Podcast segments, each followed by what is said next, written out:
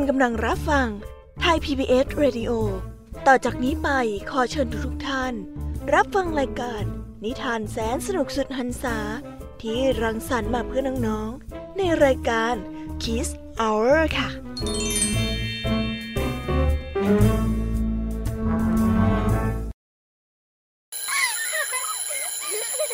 โรงเรียนเลิกแล้วกลับบ้านพร้อมกับรายการ Kids Hours โดยวัญญาชโย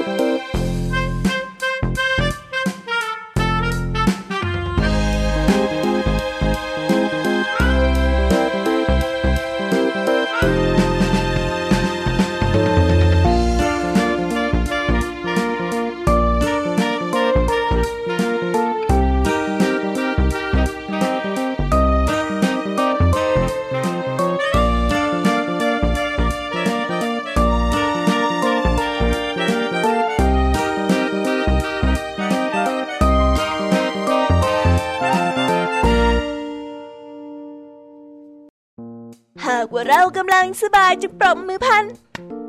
หากว่าเรากำลังสบายจะปรบมือพันหากว่าเรากำลังมีสุขไม่มีทุกข์ใดๆทุกสิ่งอย่ามาวิ่งอะไรกันเล่าจึงปรบมือพันหากว่าเราจะฟังนิทานจึงปรบมือพันหากว่าเราอยากฟังนิทานจึงปรบมือพัน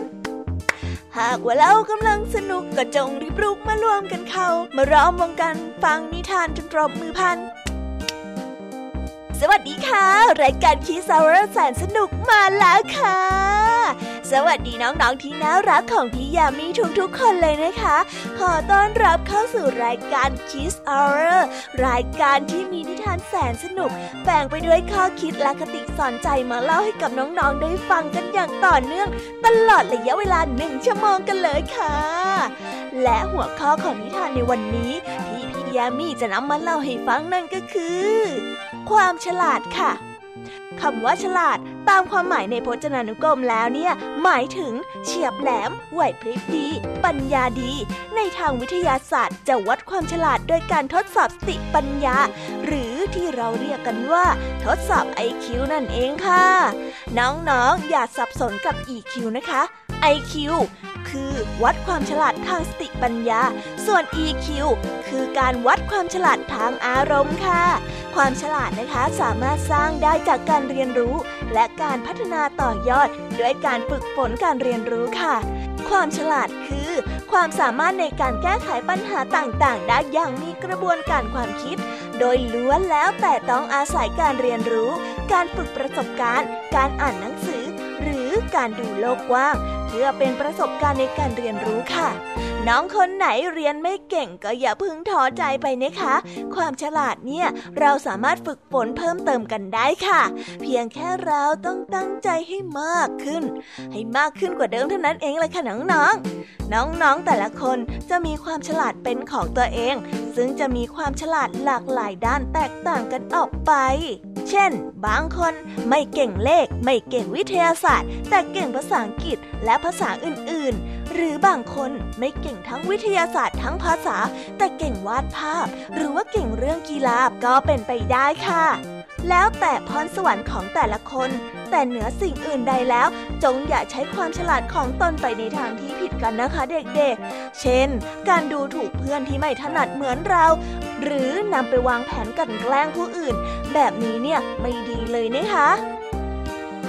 และวันนี้ค่ะรายการ Kids Hour ของเราก็มีตัวอย่างของคนที่ใช้ความฉลาดเอาตัวรอดจากสถานการณ์ร้ายๆออกมาได้มาเล่าให้กับน้องๆได้ฟังกันในวันนี้ด้วยรวมถึงคนที่ใช้ความฉลาดไปในทางที่ผิดหรือว่าอวดฉลาดก็มีและสำนวนไทยมาฝากกันอีกเหมือนเดิมอยากจะรู้กันไหมคะว่านิทานสุภาษิตวันนี้เจ้าจ้อยกับลุงทองดีนำคำอะไรมาฝากกันเดี๋ยวพี่ยามีนะคะจะเรียงลำดับให้น้องๆฟังกันทีละขั้นกันดีกว่าค่ะว่าวันนี้เนี่ยมีใครมาเล่าอะไรให้กับเราฟังบ้างเริ่มต้นโดยคุณครูไหวใจดีของพวกเรามีนิทานคุณธรรมมาฝากกันถึง2เรื่องได้แก่เรื่องฉลาดกับเฉลียวและเรื่องลิงโง่ค่ะต่อด้วยนิทานอีสปจากพี่ยามีเล่าให้ฟังพบกับนิทานเรื่องจักจั่นกับสุนัขจิ้งจอกลากับหมาป่าและเรื่องควายกับเต่าค่ะ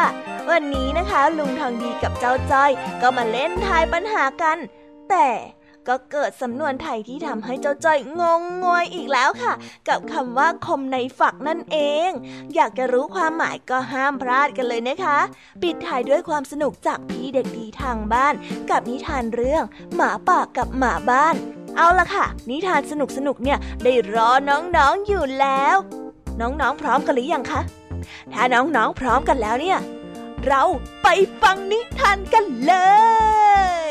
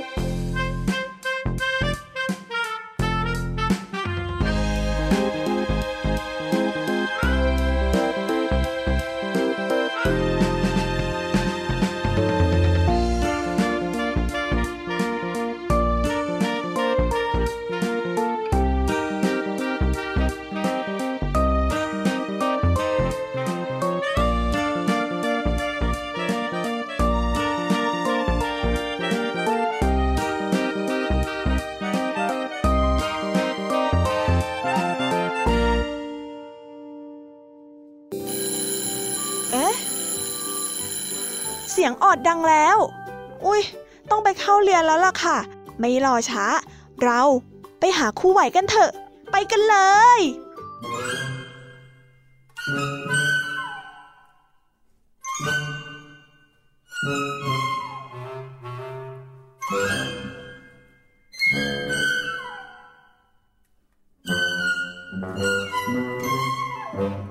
ครูไหวใจดี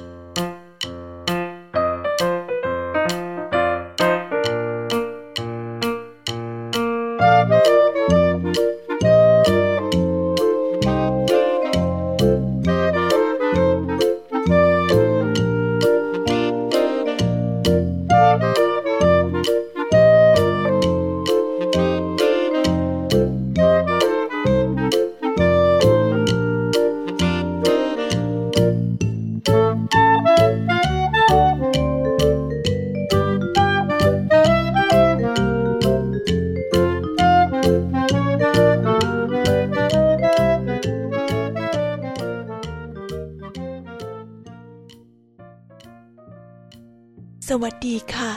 เราก็มาพบกับคุณครูใจดีกันอีกเช่นเคยนะคะและในวันนี้คุณครูก็ได้มีนิทานคุณธรรม2เรื่องมาฝากเด็กๆกันอีกเช่นเคยเราไปเริ่มต้นกันที่เรื่องแรกกันเลยนะคะในนิทานคุณธรรมเรื่องแรกของวันนี้คุณครูไว้ขอเสนอเรื่องฉลาดกับเฉลียว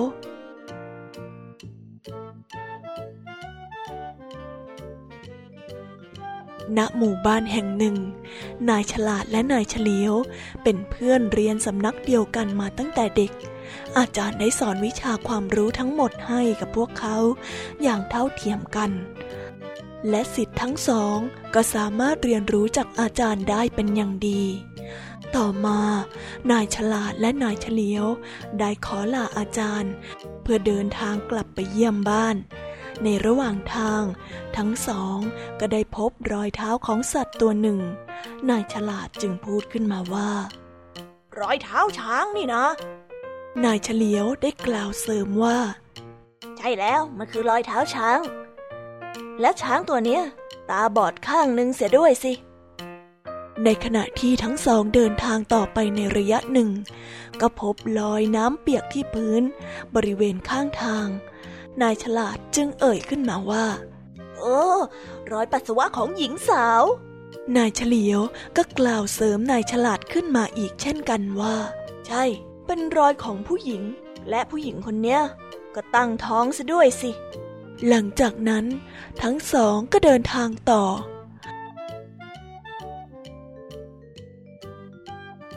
เมื่อทั้งคู่เดินทางไปได้สักพักใหญ่ทั้งสองก็ได้ไปพบเข้ากับช้างตัวหนึ่งและตาของมันก็ได้บอดข้างหนึ่งทั้งคู่ก็ได้เดินมาจนจะใกล้เขตหมู่บ้านก็ได้พบกับหญิงตั้งท้องคนหนึ่งตามที่นายเฉลียวบอกหลังจากที่ทั้งคู่เดินทางไปเยี่ยมบ้านเรียบร้อยแล้วก็กลับมาเล่าเรียนต่อที่สำนักกับอาจารย์เมื่อถึงสำนักนายฉลาดก็ได้เล่าเรื่องราวที่เกิดขึ้นในระหว่างทางให้กับอาจารย์ฟังเชิงน้อยใจว่าอาจารย์นั้นรักศิษย์ลำเอียงสอนวิชาความรู้ให้กับนายเฉลียวมากกว่าตนอาจารย์ได้ยินดังนั้นก็เรียกนายเฉลียวมาถามเกี่ยวกับเรื่องราวที่เกิดขึ้นนายเฉลียวจึงตอบและก็อธิบายให้กับอาจารย์และนายฉลาดฟังว่าเหตุผลที่กระผมว่าช้างข้างหนึ่งตาบอดนั้นก็เพราะสังเกตจากใบไม้ต้นไม้ที่มีลูกข้างทางถูกช้างได้โน้มกิ่งกินเพียงแค่ข้างเดียวแต่อีกข้างไม่ถูกกินและที่รู้ว่ารอยปัสสาวะนั้นเป็นของหญิงที่ตั้งท้องก็เพราะว่าบริเวณรอบๆมีรอยฝ่ามือทั้งสองข้างปรากฏอยู่แสดงว่าผู้หญิงคนนั้นจะต้องใช้มือพยุงตัวเองขึ้นมาขณะที่ลุกขึ้นเป็นแน่นอนนายเฉลียวกล่าวจบอาจารย์ก็เข้าใจในสิ่งที่เกิดขึ้นและก็ได้พูดกับลูกศิษย์ทั้งสองว่าข้าเป็นครูมีหน้าที่ถ่ายทอดความรู้ให้แก่พวกเจ้าซึ่งข้านั้นก็ได้ทำหน้าที่ของข้าได้อย่างไม่ขาดตกบกพร่องแล้วที่เหลือก็สุดแล้วแต่สติปัญญาของพวกเจ้าทั้งสองว่าจะสามารถนำความรู้ที่มีไปต่อยอดได้ถึงเพียงไหนความฉลาดเป็นผลมาจากการอบรมศึกษาแล้วก่อให้เกิดปัญญาในระยะสั้นซึ่งทั้งหมดนั้นข้าก็ได้ถ่ายทอดให้พวกเจ้าหมดแล้วส่วนความเฉลียวเป็นผลที่เกิดขึ้นจากการพัฒนาสิ่งที่ตนได้อบรมศึกษามาจนนำไปสู่การเกิดปัญญาที่มีความรอบรู้ในระยะยาวถ้าจะเปรียบเทียบแล้วความฉลาดก็คือไหวพริบและความรู้ต่างๆส่วนความเฉลียวก็คือสติที่เราจำเป็นต้องมีและระลึกรู้ในการใช้ชีวิตยังไงล่ะเข้าใจหรือยังเจ้าฉลาดเข้าใจแล้วขอรับอาจารย์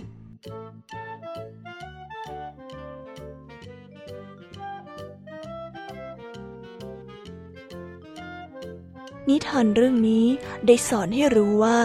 คนฉลาดต้องไม่ขาดความเฉลียวยิ่งมีความฉลาดมากก็ต้องมีความเฉลียวมากด้วย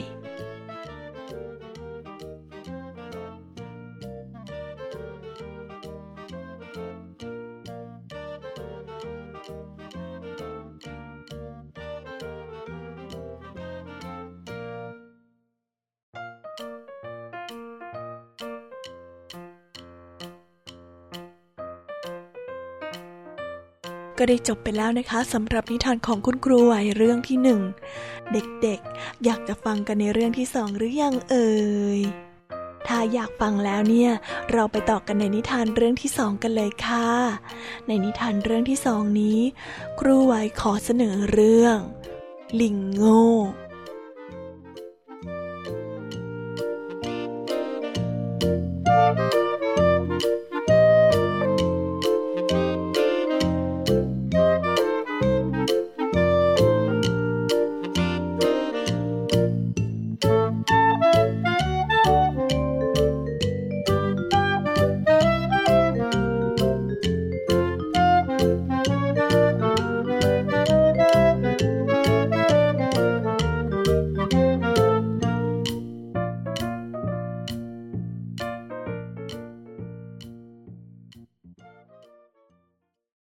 กาลครั้งหนึ่งนานมาแล้ว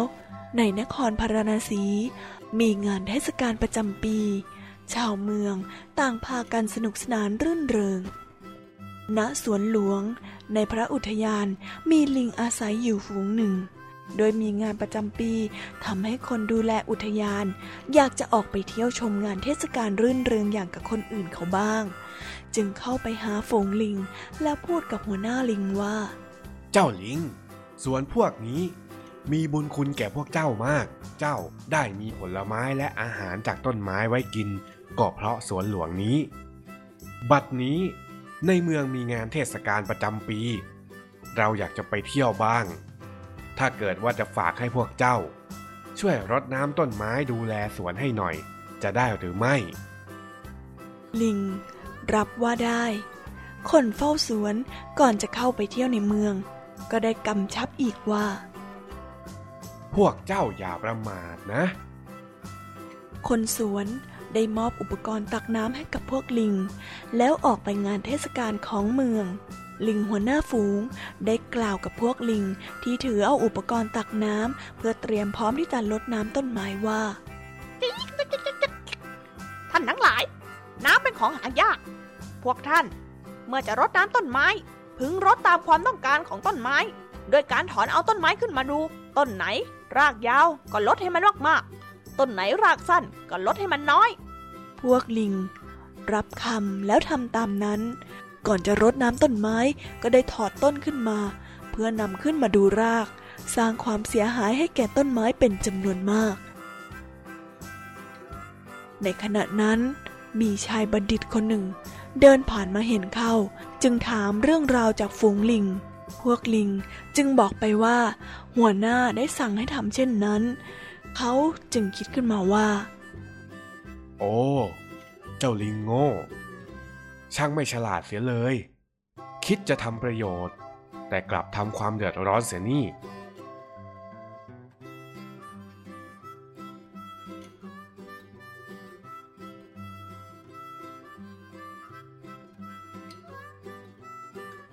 นิทานเรื่องนี้ได้สอนให้รู้ว่าผู้ที่ไม่ฉลาดในสิ่งที่เป็นประโยชน์ถึงจะบำเพ็ญประโยชน์ก็ไม่สามารถจะนำความสุขมาได้เลย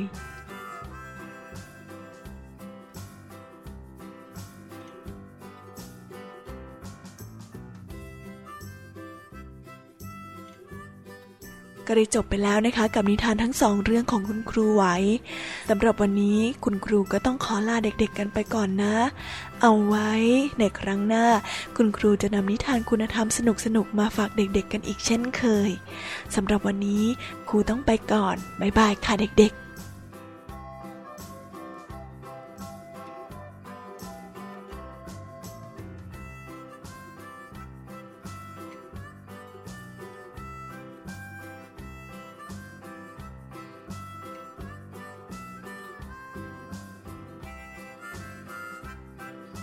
นิทานคุณธรรมของคุณครูไหวใจดีนี่เข้มข้นทุกตอนเลยนะคะสนุกจังเลยค่ะข้อคิดที่ได้ก็เยอะเลยนายฉลาดกับนายเฉลียวเนี่ยเขาก็มีความแตกต่างกันนะคะฉลาดเป็นสิ่งที่ดีแต่เราฉลาดอย่างเดียวคงจะไม่ได้ต้องเฉลียวด้วยถึงจะดีสุดๆไปเลยล่ะค่ะส่วนเจ้าลิงก็ช่างไม่รู้อะไรสิบ้างเลยดึงต้นไม้ออกมาแบบนั้นเนี่ยต้นไม้ก็เสียหายหมดเลยสิคะ ไม่รู้ว่าคนที่เขาดูแลสวนกลับมาแล้วจะว่ายังไงสงสัยลิงพวกนั้นเนี่ยคงไม่ได้อยู่ในอุทยานต่อไปแน่ๆเลยน้องๆคิดเหมือนพี่แยมมี่กันไหมคะงั้นเดี๋ยวเราไปต่อกับนิทานแสนสนุกกันเลยดีกว่าค่ะกับช่วงพี่แยมมี่เล่าให้ฟังงั้นเราไปฟังกันเลย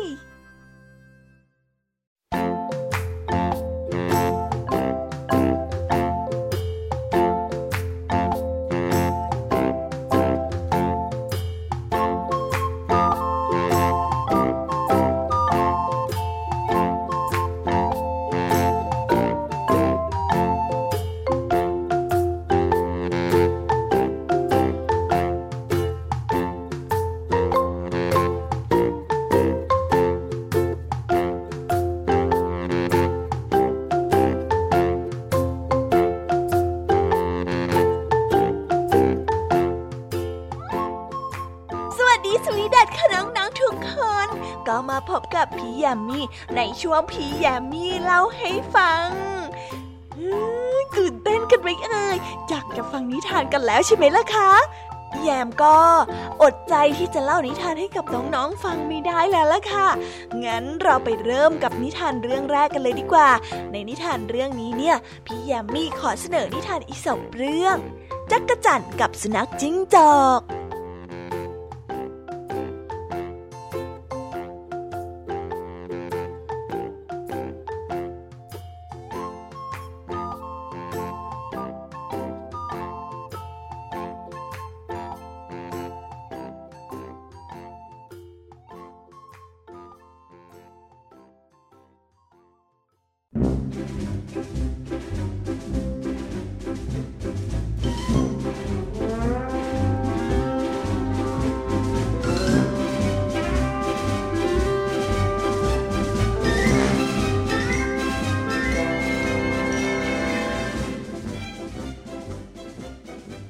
ในฤดูใบไม้ผลิ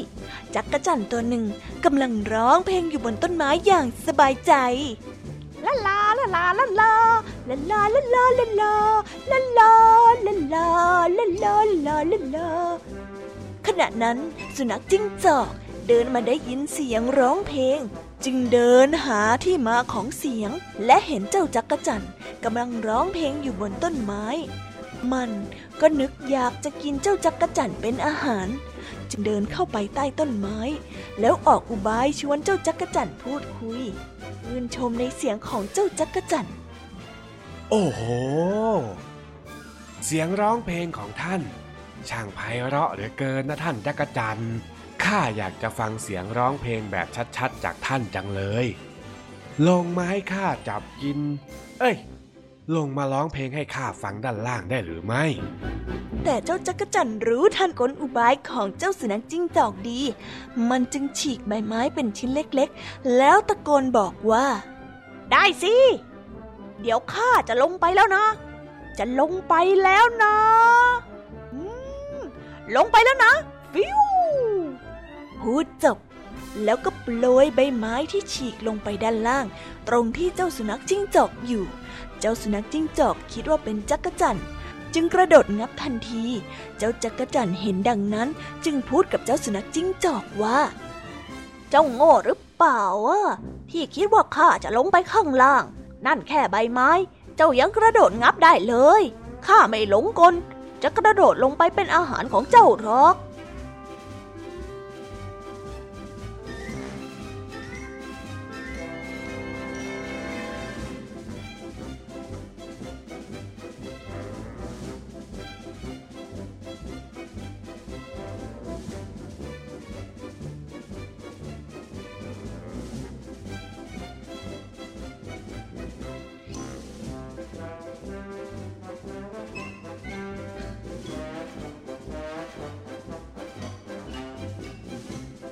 นิทานเรื่องนี้ก็ได้สอนให้กับเรารู้ว่าคนที่มีปัญญาจะไม่หลงกลอุบายของคนชั่วค่ะว้าวจบไปแล้วกับนิทานเรื่องแรกสนุกมากเลยงั้นเราไปต่อกันในนิทานเรื่องที่สองของพี่แยมมี่กันเลยค่ะ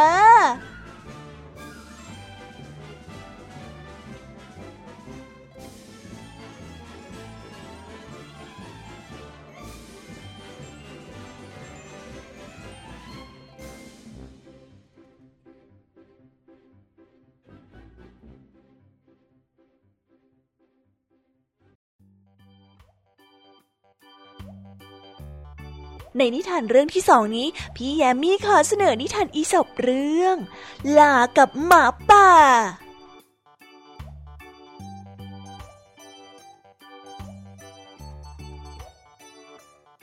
เช้าวันที่อากาศสดใสณป่าแห่งหนึ่งอันอุดมสมบูรณ์เจ้าลากำลังกินหญ้าอยู่ที่ทุ่งหญ้าสีเขียวกระจีขณะนั้น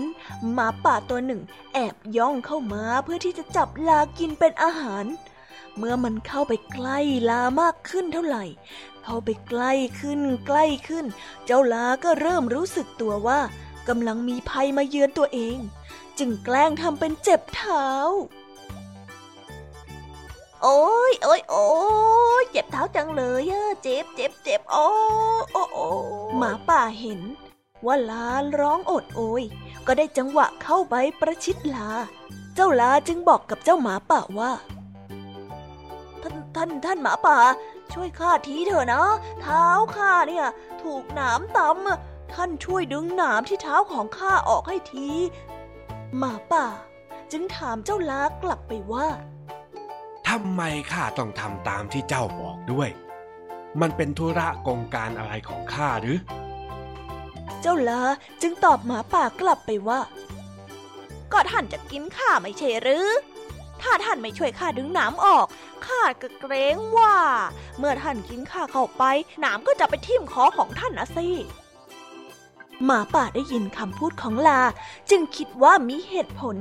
มันจึงก้มลงไปที่เท้าของลาเพื่อที่จะดึงหนามออกทันใดนั้นเจ้าลาก็เตะเข้าที่หมาป่าอย่างเต็มแรงแล้วรีบวิ่งหนีไปอย่างรวดเร็วสร้างความเจ็บปวดให้กับหมาป่าเป็นอย่างมากจึงไม่สามารถวิ่งตามลาไปได้ทัน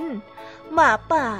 พลาดท่าให้กับลาเสียแล้วมันจึงได้แต่คิดว่าเหตุใดข้าถึงได้พยายามช่วยเหลือเจ้าลานั่นทั้งที่พ่อแม่ข้าสอนแต่วิธีล่ามันเป็นอาหารทำไมกันนะทำไมข้าถึงยอมช่วยมันนะ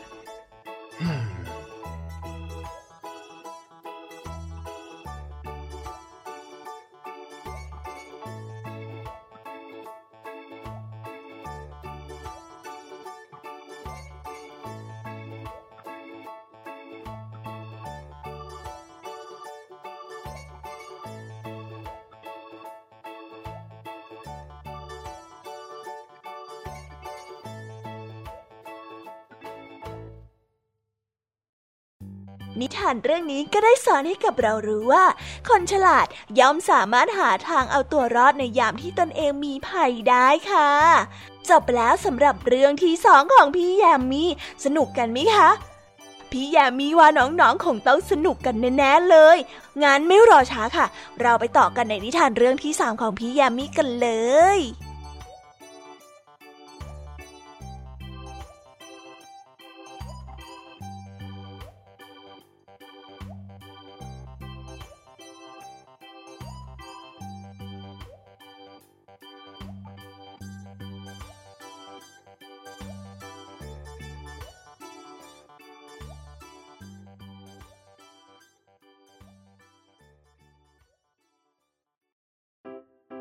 นิทานเรื่องที่สามของพี่แยมมี่ขอเสนอนิทานอีสปเรื่อง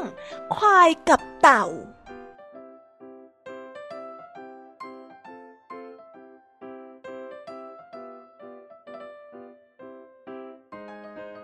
ณ ป่าแห่งหนึ่งสิงสาราสัตว์อาศัยอยู่รวมกันอย่างสงบเจ้าควายเพิ่งมาอาศัยอยู่ใหม่ในป่าแห่งนี้สัตว์ป่าให้การต้อนรับเป็นอย่างดีรวมถึงเจ้าเต่าด้วยพวกเรายินดีต้อนรับเจ้ามาอยู่ในป่าแห่งนี้นะเชิญท่านตามสบายเลยที่เนี่ยสัตว์ทุกตัว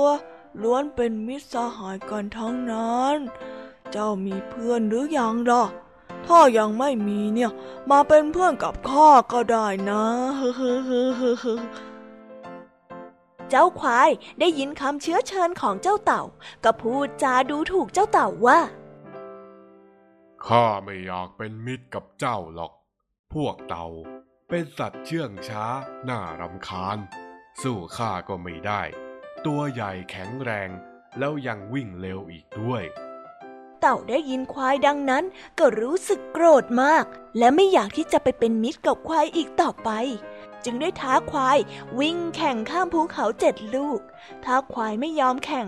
เต่าก็จะนำเรื่องควายไปเป่าประกาศว่าควายนั้นขี้ขลาดไม่ยอมแข่งขันกับเต่าจนในที่สุด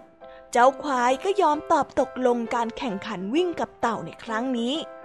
เจ้าไม่มีวันวิ่งชนะข้าได้หรอกเจ้าเต่าเอ๋ยจากนั้นเจ้าเต่าก็กำหนดวันแข่งขันและนัดหมายกับควายเรื่องเวลาและสถานที่เมื่อทราบวันแข่งขันแล้วเต่าจึงรีบไปบอกเพื่อนตนทั้ง7 ตัวให้ไปประจำอยู่บนภูเขาทั้ง7 ลูกลูกละตัวโดยให้รออยู่ใกล้เส้นชัยมากที่สุดเมื่อวันแข่งขันมาถึงเต่าและควายมาเจอกันตามที่นัดหมายเต่าและควายเข้าประจำตำแหน่งตรงเส้นเริ่มวิ่งโดยมีสัตว์ตัวอื่นเข้ามาชมการแข่งขันตรงจุดเริ่มต้นด้วย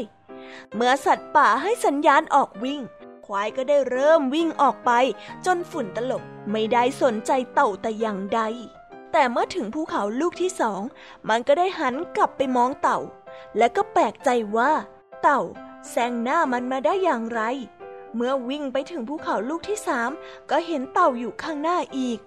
จนลูกที่ 4ลูกที่ 5ลูกที่ 6ก็ยังเป็นเช่นนั้นกระทั่งภูเขาลูกที่ 7ซึ่งเป็นภูเขาเส้นชัยสุดท้ายก็ปรากฏว่าเห็นเจ้าเต่านั้นเดินเข้าเส้นชัยไปแล้วเจ้าควายเห็นดังนั้นก็รู้สึกโกรธจัดจึงกระทืบเต่าอย่างแรงแต่กระดองเต่าแข็งมากทำให้เท้าของควายนั้นฉีกและก็แตกแยกออกเป็นกลีบสร้างความเจ็บปวดให้กับเจ้าควายเป็นอย่างมากและนับตั้งแต่นั้นมาเท้าของควายก็เป็นกลีบทุกตัวเลยล่ะค่ะนิทานเรื่องนี้ก็ได้สอนให้กับเรารู้ว่าปัญญาชนะกำลัง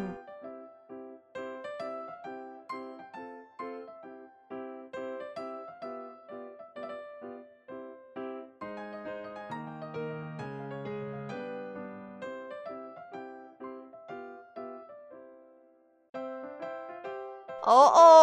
จบลงไปเป็นทีเรียบร้อยแล้วนะคะกับนิทานอีสปจากพี่ยามีทั้ง3 เรื่องเวลาเนี่ยช่างเดินไปเร็วจริงๆเลยนะคะเผลอแป๊บเดียวพี่ยามีกับเล่านิทานจบไปแล้วอีก3 เรื่องแต่ยังค่ะน้องๆความสนุกยังรอเราอยู่นะคะยังไม่จบแต่เพียงเท่านี้หรอกค่ะพี่ยามีมีนิทานมาฝากอีกแน่นอนงั้นเราไปต่อกันในนิทานสุภาษิตจากลุงทองดีและเจ้าจ้อยกันเลยดีกว่าค่ะว่าวันนี้เนี่ยเขามีคำสุภาษิตอะไรมาฝากกับเราไม่รอช้าไปฟังกันเลยค่ะ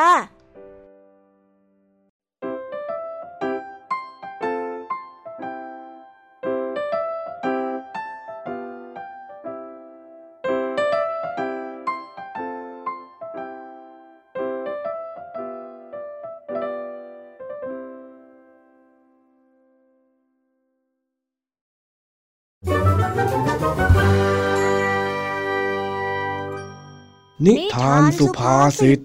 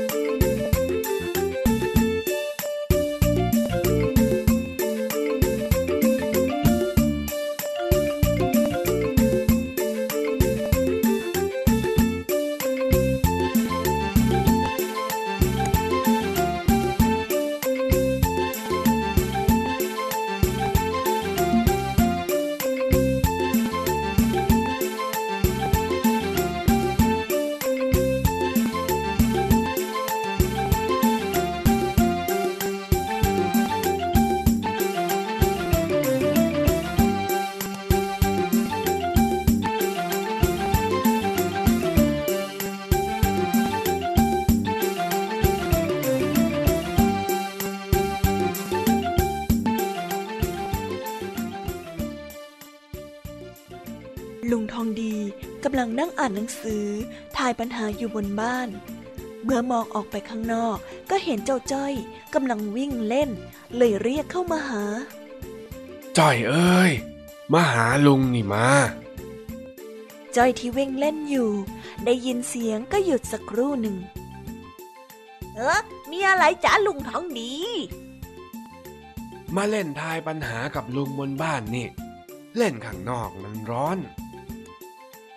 โอ้ไม่เอาอ่ะจ้อยขี้เกียจไปตอบคำถามมันยุ่งยากสู้วิ่งเล่นข้างล่างดีกว่ามาเถอะนะไอ้จ้อยเล่นกับข้าสักที่สักหน่อยจะเป็นอะไรไปจ้าลุงเล่นด้วยก็ได้จ้อยหยุดวิ่งเล่นแล้วเข้าไปนั่งกับลุงทองดีในบ้านแม่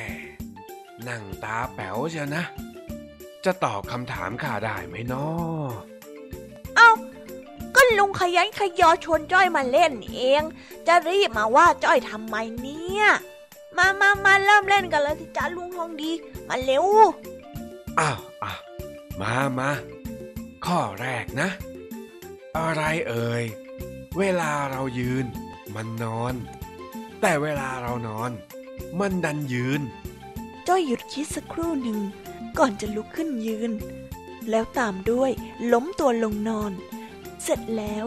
จ้อยก็กลับมานั่งอีกครั้งอะไรนะอ๋อจ้อยรู้แล้วเท้าเวลาเรายืนเท้ามันก็จะนอนส่วนเวลาเรานอนเนี่ยเท้ามันก็จะยืนใช่ไหมจ๊ะลุงตอบได้ซะด้วยไอ้หลานข้าคนนี้มันก็คมในฝักอยู่เหมือนกันนะเนี่ย คมในฝักอะไรเหรอลุงทองดีจ้อยไม่เห็นจะเข้าใจเลยอ่ะอันนี้ปัญหาข้อที่สองเหรอจ๊ะลุงคมในฝักที่ข้าพูดนะไม่ใช่ปัญหาข้อที่สองหรอกเอาอีกแล้วลุงทองดีชอบพูดอะไรให้จ้อยเข้าใจยากทุกทีเลยอ่ะคมในฝักเนี่ยก็เป็นสำนวนไทยเรานี่แหละใช้เปรียบเทียบกับคนที่มีความรู้ความสามารถแต่ไม่ได้แสดงหรือโอ้อวดออกมาโดยไม่จำเป็นเปรียบเหมือนดาบที่มันคมแต่เก็บไว้ในฝักไม่จำเป็นต้องเอาออกมาโชว์พร่ำเพรื่อยังไงล่ะเจ้าจ้อยมีนิทานอยู่เรื่องหนึ่งเป็นเรื่องของลากับสิงโตสิงโตได้เลือกลามาเป็นเพื่อนล่าสัตว์ด้วยกันลาก็ดีใจมากจึงยอมทำตามที่สิงโตสั่งทุกอย่างสิงโตจึงได้ออกอุบายให้ลาทำเสียงคำรามเรียนแบบตัวมันเพื่อให้สัตว์ป่าตกใจและวิ่งหนีไปในทางที่มันยืนอยู่มาวันหนึ่งสิงโตและลาออกล่าเหยื่อด้วยวิธีการที่ตกลงกันไว้ลาแอบอยู่ใต้พุ่มไม้เตี้ยเมื่อมันเห็นเหยื่อลาก็แหกปากร้องสุดเสียงทำให้สัตว์ป่าวิ่งไปทางที่สิงโตดักรออยู่ด้วยวิธีการนี้ทำให้สิงโตได้กินสัตว์ป่าอย่างสำราญลาภูมิใจมากที่ทำให้สัตว์อื่นๆกลัวเสียงของมันคุยโม้โอ้อวดกับสิงโตว่าที่พวกสัตว์ป่านั้นวิ่งหนีก็เพราะเสียงของมันเพราะสัตว์ป่าพวกนั้นกลัวเสียงของข้าท่านว่าไหมสิงโตก็ตอบเพื่อที่จะได้หลอกใช้มันอีกเลยบอกไปว่าใช่เสียงของมันช่างน่ากลัวมากนิทานเรื่องนี้สอนให้รู้ว่าคนโง่มักอวดฉลาดส่วนคนฉลาดมักจะแกล้งโง่ก็เหมือนกับคำว่าคมในฝักที่หมายถึงการซ่อนความฉลาดข้างในไม่แสดงโอ้อวดออกมาประดุจกับดาบที่คมอยู่ในฝักยังไงล่ะอ๋ออย่างนี้นี่เองจ้อยเข้าใจแล้วอย่างนี้ก็เหมือนลุงทองดีชมจ้อยเลยละสิแต่ก็เหนื่อยตรงที่ชมไปแล้วยังต้องมาอธิบายความหมายให้เองฟังเนี่ยแหละ ใช้มาอีกทีลุงจ้อยอยากตอบจะแย่แล้วพอแล้วข้าเหนื่อยละ เองกลับไปวิ่งเล่นเถอะ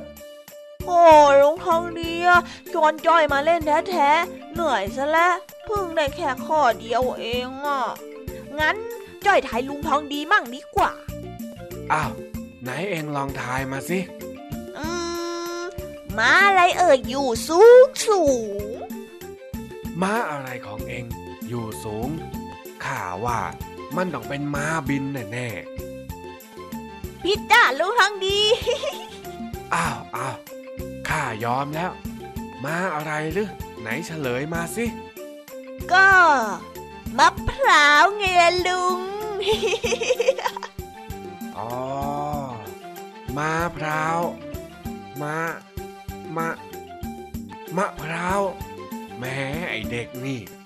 ข้าตามไม่ทันจริงๆเลย เฉลยคำตอบจบจอยก็วิ่งออกไปอย่างอารมณ์ดีปล่อยให้ลุงทองดีนั่งงงอยู่เป็นพักใหญ่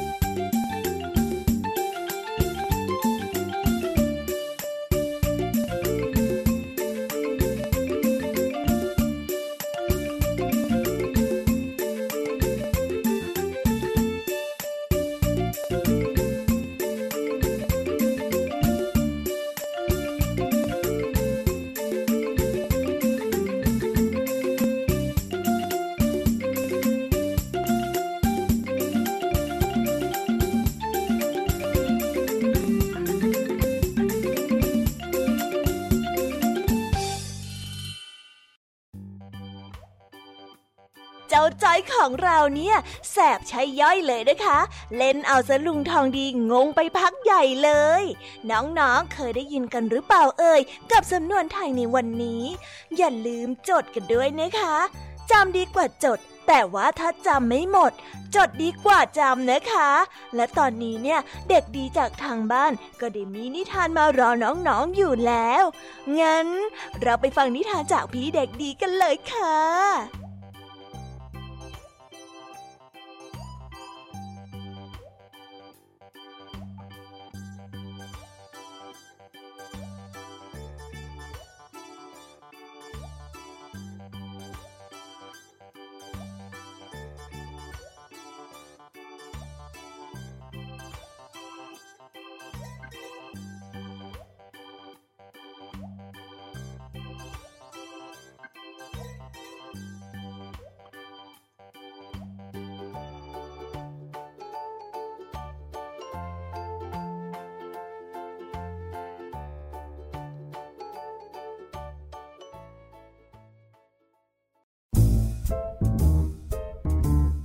นิทานเด็กดี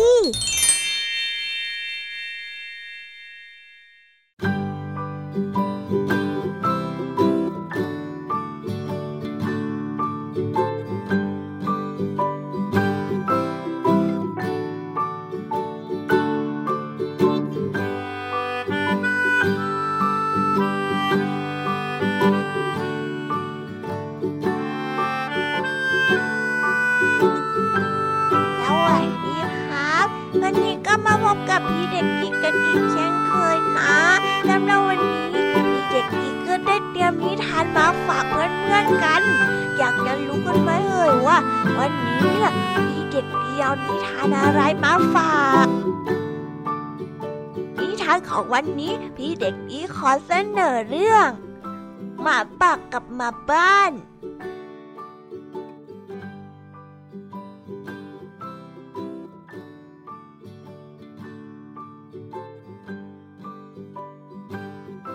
บ่ายวันที่อากาศแจ่มใสหมาบ้านตัวหนึ่งกำลังนอนเล่นอยู่ที่พื้นหญ้าใกล้ๆกับฟาร์มขณะนั้นมีหมาป่ากำลังออกล่าเหยื่อเพื่อที่จะกินเป็นอาหารแล้วก็ไปพบกับหมาบ้านเข้าเอ๊ะทางนั้นมีหมาบ้านอยู่นี่ดีละ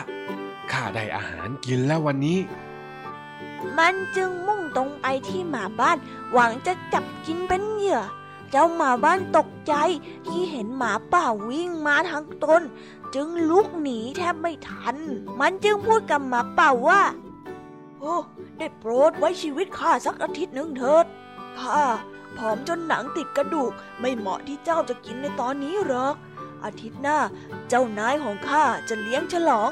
ข้าจะได้มีอาหารกินมากมายจนอ้วนพรีเลยล่ะถ้าเจ้าฉลาดพอเจ้าก็ควรจะรอถึงอาทิตย์หน้านะเจ้าหมาป่าได้ยินดังนั้นก็คิดว่ามีเหตุผลจึงตัดสินใจไว้ชีวิตเจ้าหมาบ้านก็ได้คราวนี้ข้าจะไว้ชีวิตเจ้าก่อนแล้วอีกหนึ่งสัปดาห์ข้าจะกลับมากินเจ้าขอบใจจ้ะนายข้าเลี้ยงฉลองเมื่อใดข้าจะกินให้อิ่มเลยนะเพื่อรอท่านมา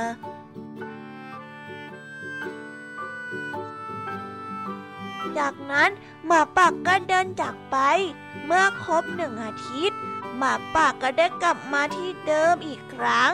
แต่พบว่าหมาบ้านนั้นได้ย้ายขึ้นไปอยู่บนหลังคาบ้านอย่างปลอดภัยหมาป่าจึงได้พูดกับหมาบ้านว่าเจ้าจำที่เราตกลงกันเมื่ออาทิตย์ที่แล้วได้หรือไม่จำได้สิแล้วเจ้าขึ้นไปอยู่บนนั้นทำไมข้ากลับมาทวงตามสัญญาแล้วหมาบ้านก็รีบตอบกับหมาป่าไปว่าเจ้าหมาป่าถ้าข้าขืนนอนอยู่ที่เดิมข้าก็ไม่กลายเป็นเหยื่อของเจ้าหรือ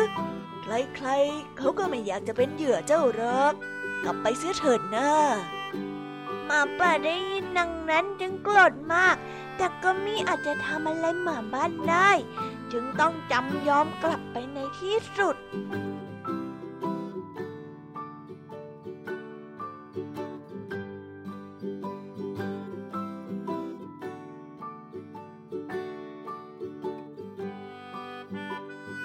านเรื่องนี้ก็ได้สอนให้เรารู้ว่าคนฉลาดย่อมเหนือกว่าคนโง่เป็นอย่างไรกันบ้างครับวันนี้พี่เด็กดีได้นำนิทานเรื่องหมาป่ากับหมาบ้านมาฝากเพื่อนๆกันสนุกกันไหมเอ่ยถ้าสนุกพี่เด็กดีก็จะนำนิทานแบบนี้มาฝากกันอีกเช่นเคยแต่สำหรับวันนี้พี่เด็กดีต้องขอตัวลากันไปก่อนนะครับไว้พบกันใหม่สวัสดีครับ